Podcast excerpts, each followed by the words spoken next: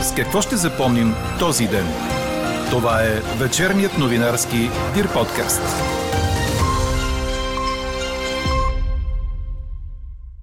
Ситуацията с украинската бежанска криза хората бяха наясно по какъв начин да помогнат със свои действия. Ситуацията с наводнените села е различна. Човек не може да се ориентира добре как може да помогне на място и дали отивайки там няма да пострада.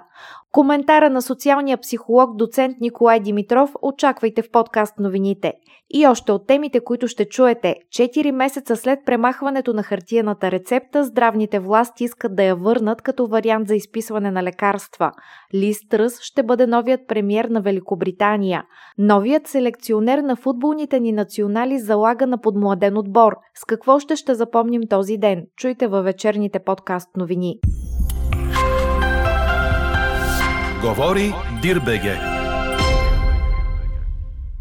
Добър вечер, аз съм Елена Бейкова. Чуйте подкаст новините от деня. С поглед към прогнозата за времето за утре, която обещава да е слънчево, макар че минималните градуси сутринта ще бъдат от 11 до 16.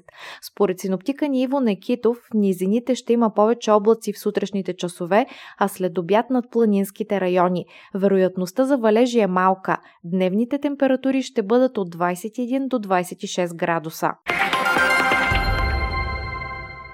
Едно събитие, изискващо човешка помощ, първо трябва да бъде забелязано, след това да бъде разпознато като спешно и тогава човек да прецени дали носи лична отговорност да помогне или някой друг трябва да го направи. А колкото по-голяма е групата, от която може да се очаква помощ, толкова по-малка е индивидуалната отговорност, която хората разпознават в себе си. Коментара направи за подкаст новините социалният психолог доцент Николай Димитров във връзка с проявите на съпричастност към жителите на наводнените карловски села. Важно за решението е също доколко даден човек разпознава в нуждащите се от помощ хора, които са като него. А колкото до сравнението между готовността да помагаме на пострадалите в Карлово и на украинските бежанци, според доцент Димитров ситуациите са много различни, за да се прави такова сравнение. И в двата случая ние имаме действие, което извършва помагащия, но в единия случай той изисква много повече подготовка, дори ако щете. На мен ми е далеч по-лесно, шофирайки ежедневно, да си кажа, сега ще отида до границите, ще взема едно семейство и ще ги докарам вкъщи, защото къде е 5 гърла, там и 10, примерно. Докато в другия случай аз не мога да се ориентирам много добре какво се очаква от мен, как като отида там, какво ще правя. Като вляза и аз в тая дълбока кал, дали ще мога, имам ли достатъчно, ако щете, дори чисто физически сили, за да отмествам тия клони. На мен няма ли да ми трябва допълнително оборудване? Ами ако аз отида там, както кълта е 2 метра и половина и стига до втория етаж на къщите, дали пък аз няма да пострадам, ако отида там? И всички тия въпроси всъщност ме отдалечават от решението да запаля колата и да отида в карловските села и да помогна. Отколкото да отида до границата с Румъния и да докараме на украинско семейство. Целият коментар на социалния психолог очаквайте в края на подкаста, заедно с резултата от днешната ни анкета. Ще отворите ли дома си за пострадали от наводнението хора?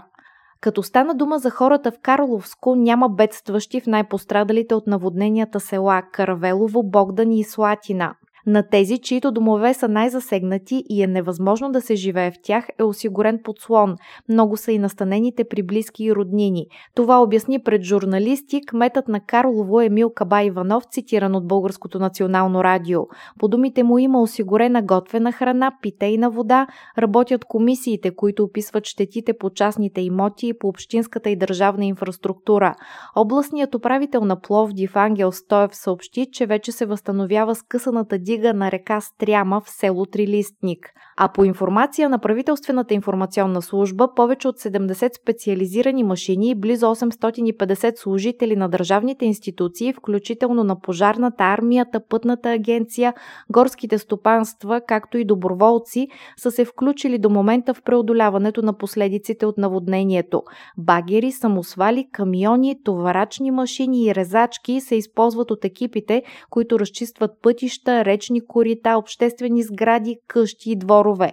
Днес наличната техника в района на най-пострадалите села е вече двойно повече в сравнение с вчера. На мястото на бедствието дневно работят около 150 военни, 100 служители на други ведомства. Създадена е организация и социалните служби ще съдействат на пострадалите от наводнението да подадат своите заявления за получаване на еднократна финансова помощ в нейния максимално допустим размер, който е 375 лева. Общинските служби земеделие приемат заявления за щети от земеделците, включително в почивните дни. Екипи на напоителни системи са на терен, като е направен оглед на всички съоръжения по течението на реката. Извършва се и проверка за сечите в района.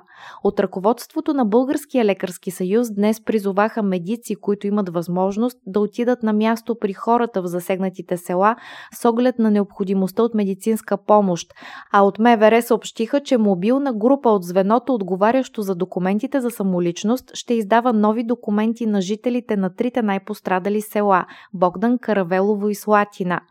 И за още едно бедствие далеч от нас. 7 са жертвите на силното земетресение, разтърсило по-рано югозападната китайска провинция Сычуан, предадоха световните агенции, като се позоваха на първата оценка, направена от местните власти и съобщена по китайската държавна телевизия. Трусът бе регистриран в 12 часа и 52 минути местно време и е бил с магнитуд 6,8 по Рихтер. Има и сериозно повредени сгради, а телефонните линии са прекъснати на места, съобщиха власти. Над 500 пожарникари и спасители са изпратени към мястото на епицентъра. Какво не се случи днес? Служебните министри да не участват като страна в предизборната кампания. Такъв апел ще изпратят от ръководството на БСП до президента Румен Радев, съобщи пред журналисти Георги Свиленски. Той призова премиерът и служебните министри, както и президентът и медиите, да не дават трибуна на непроверени и манипулативни твърдения. В началото на миналата седмица бяха изнесени неверни данни, че се изнася оръжие за Украйна, както и че се изнасят пари в Дубай, каза Свиленски. Той коментира, че вчера служебният министър на икономиката Никола Стоянов ги е опровергал и подчерта, че единствената задача на служебния кабинет е да осигури провеждането на честни и прозрачни избори. От 1 ноември лекарите ще могат да изписват лекарства и на хартиена рецепта, освен на електронна, предвиждат нормативни промени, публикувани за обществено обсъждане. От Здравното министерство съобщиха, че промяната се налага заради десетки сигнали за затруднения от страна на медици, които нямат сключен договор с здравната каса и на които се налага да извършат допълнителни разходи по внедряване на медицински софтуер за предписване на лекарства. Сигнали има и от лекари в болниците, които предписват лекарства на пациенти, настанени там. В нито една държава членка на Европейския съюз, с изключение на Естония, няма категорично задължение лекарства да се изписват единствено на електронни рецепти, аргументират се от Здравното ведомство. Хартиените рецепти у нас отпаднаха от 1 май тази година. Британският външен министър Лиз Тръс бе избрана за лидер на управляващата консервативна партия, предаде Франс прес. Това на практика означава, че тя ще бъде новият британски премиер и ще наследи Борис Джонсън на поста. 47-годишната Тръс победи бившия финансов министър Руши Сунак в надпреварата за премиерския пост. За Тръс са гласували 57% от членовете на консервативната партия, а за Сунак 43%, става ясно от резултатите, обявени от Греем Брейди, отговорен за организирането на вътрешнопартийното гласуване, до което се стигна след като Борис Джонсън подаде оставка в началото на юли. Ще реализирам смел план за намаляване на данъците и за стимулиране на икономическия растеж. Ще работя по енергийната криза, ще се справя с сметките за енергия на обикновените хора, а също така и с дългосрочните предизвикателства в сферата на енергийните доставки, каза Тръс, след като резултатът от гласуването бе обявен. Четете още в dir.bg. Новият национален селекционер Младен Кръстаич обяви първия си списък с национали, предаде Корнер. Сърбинът ще дебютира с мачове в Лигата на нациите, като на 23 септември посрещаме Гибралтар в Разград, а 3 дни по-късно гостуваме на Северна Македония в Скопие.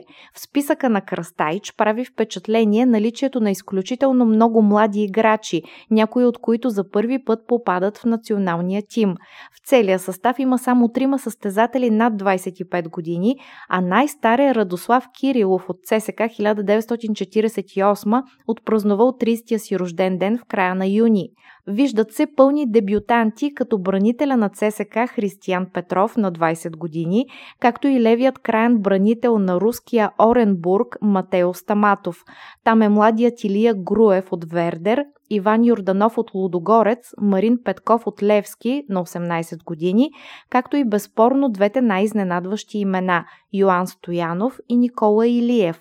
Със сигурност любопитен и доста смел състав от Кръстаич, който несъмнено е решен да подмлади националния тим на България. Чухте вечерния новинарски Дир подкаст. Подробно по темите в подкаста четете в dir.bg. Какво ни впечатли преди малко?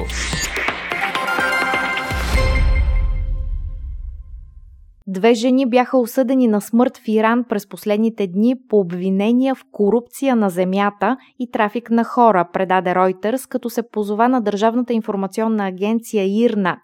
Според някои правозащитни групи, двете жени са активисти в подкрепа на ЛГБТ общността. Противно на новините, публикувани онлайн, осъдените са мамили и прехвърляли млади жени и момичета извън страната, като са им обещавали възможности за образование и работа. Това е довело до самоубийството на няколко от техните жертви, каза Ирна. Корупция на земята е термин, който иранските власти използват за обозначаване на широк спектър от престъпления, включително такива, свързани с ислямския морал, отбелязва Ройтерс.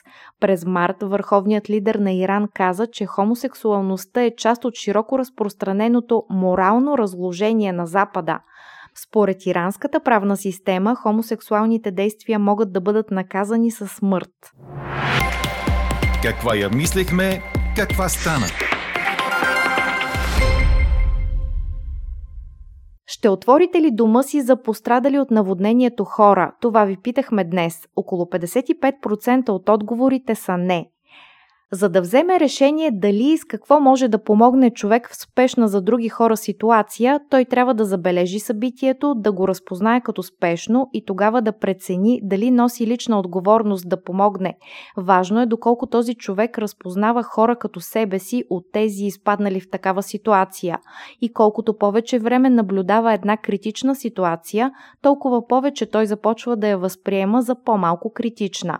Коментарът е на социалния психолог доцент Николай Димитров, когото потърсихме във връзка с проявите на съпричастност към жителите на наводнените карловски села. А защо не бива да се сравнява тази ситуация с реакцията ни спрямо украинската бежанска криза?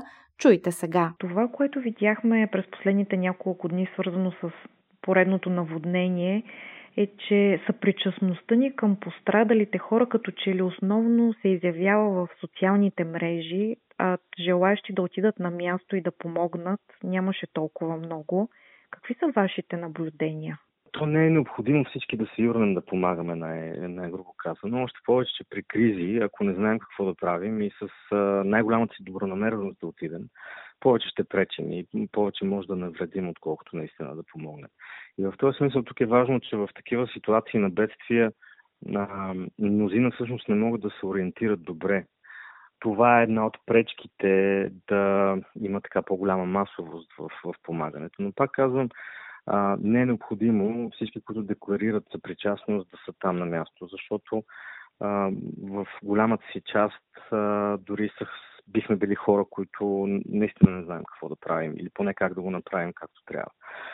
Но проблема е, че, пак казвам, хората не могат да се ориентират добре в една подобна ситуация и до голяма степен в първите минути дори, ако щете, на бедствието, немалка част от отговорността идва от медиите, които в точно тези първи мигове често подават в желанието си, в чистата си добронамереност да информират, да дадат максимално много данни и фактология за събитията, подават непроверена информация, която после обаче се налага понякога сами да опровергават, и то в много кратко време, което създава една обща несигурност у реципиента, на общо казано, било то зрител, читател, слушател.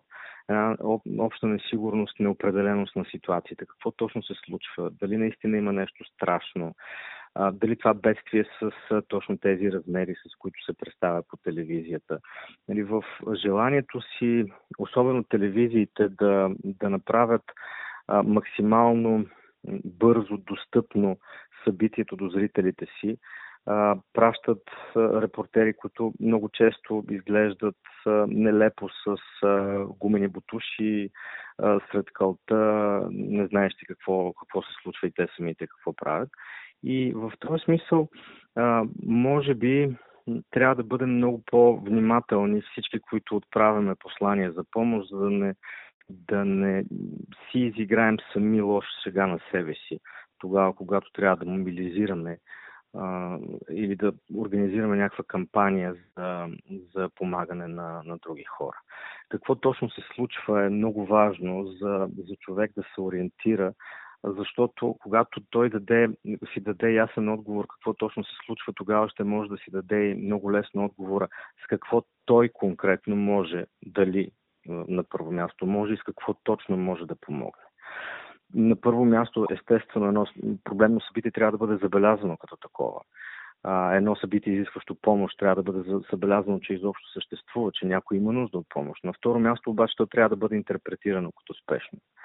То трябва много лесно да бъде разпознато като спешно. След което вече човек преценява дали изобщо той самия носи лична отговорност да помогне или някой друг следва или по-качествено би могъл да помогне, най-грубо казано. И едва чак тогава идва решението дали изобщо да помогне, след като си даде отговор на въпроса как да помогне. И в едни такива неясни ситуации, в които много източници подават много експресна, пак казвам, понякога с най-искрената си добронамереност, но неточна информация, всъщност размиват критичността на ситуацията.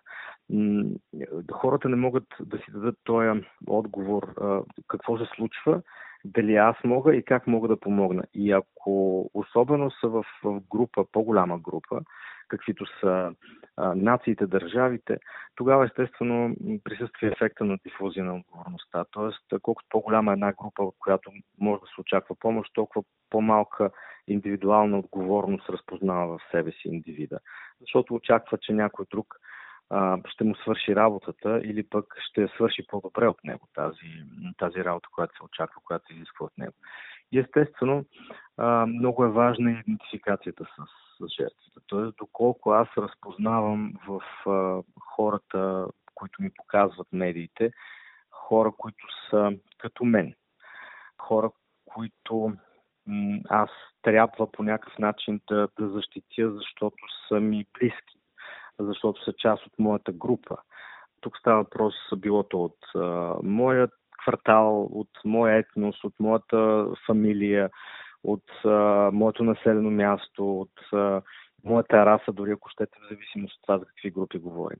И в този смисъл, колкото е по-голяма степента на идентификация с жертвата, толкова повече хората са склонни да помогнат.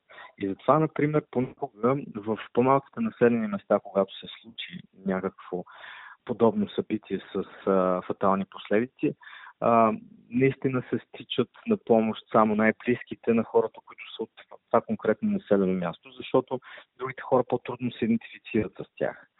Това е някакво село, което аз даже не знам къде е, къде сега ще хода, аз да помагам, те има си служби за тая цел, пък да ходят роднините им да помагат и така нататък. И не на последно място, важно е колко дълго се наблюдава една такава ситуация. С удължаването на времето, в което се показва или се гледа, хайде да кажем, се наблюдава ситуация, критична ситуация, колкото по-дълго я наблюдава човек тая критична ситуация, толкова повече започва той да я възприема като по-малко критична. И в този смисъл с дните намалява и готовността за включване изобщо. Нали? Тук не говорим за някакво пряко съдействие, за спасяване на хората. И в този смисъл, ако направя една препратка към съвсем наскоро случил се инцидент с сърбски автобус на магистрала Тракия. Там, естествено, нали, пак нямаше огромна масовост на тези, които да помагат, нали, някакво струпване, прииждане на хора, които помагат, но този тип близка инцидентност, инцидент, който се случва до сами тебе, докато ти се движиш по магистралата и виждаш как някой има нужда от помощ, предизвиква доста по-силна реакция, отколкото ако наблюдаваш нещо по телевизията. И като дадохте всъщност примера с това, доколко се идентифицираме с пострадалите хора, може ли да се направи препратка, всъщност това се говореше в социалните мрежи, че реакциите ни спрямо това наводнение са като че ли проявяваме по-малко съпричастност, отколкото реакцията ни спрямо бежанската криза в Украйна и бежанците, които дойдоха у нас? Може ли да се направи извода, че сме склонни на по-малка съпричастност, когато бедствието е по-близо до нас? Не, те просто са много различни неща. В един случай от мен се изисква активна физическа работа, физическа помощ. Докато в другия случай от мен се изисква грижа. Нали, просто да приютя някого. Или пък да запаля колата и да отида до границата и да го докарам.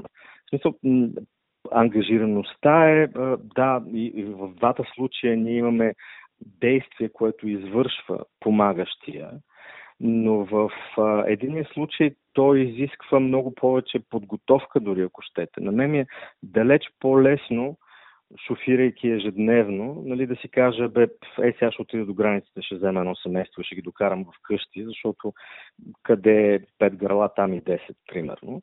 Докато в другия случай аз не мога да се ориентирам много добре какво се очаква от мен, как като отида там, какво ще правя. Като вляза и аз в тая дълбока кал, дали ще мога, имам ли достатъчно, ако щете, дори чисто физически сили, за да отмествам тия клони. На мен няма ли да ми трябва допълнително оборудване? Ами ако аз отида там, да не, както кълта е 2 метра и половина и стига до втория етаж на къщите, дали пък аз няма да пострадам, ако отида там? И всички тия въпроси всъщност ме отдалечават от решението да запаля колата и да отида в Карловските села и да помогна. Нали, отколкото да отида до границата с Румъния и да докараме на украинско семейство. Така приключва днешната ни анкета. Новата тема очаквайте в сряда сутрин, точно в 8. Приятна вечер! Слушайте още, гледайте повече и четете всичко в dir.bg.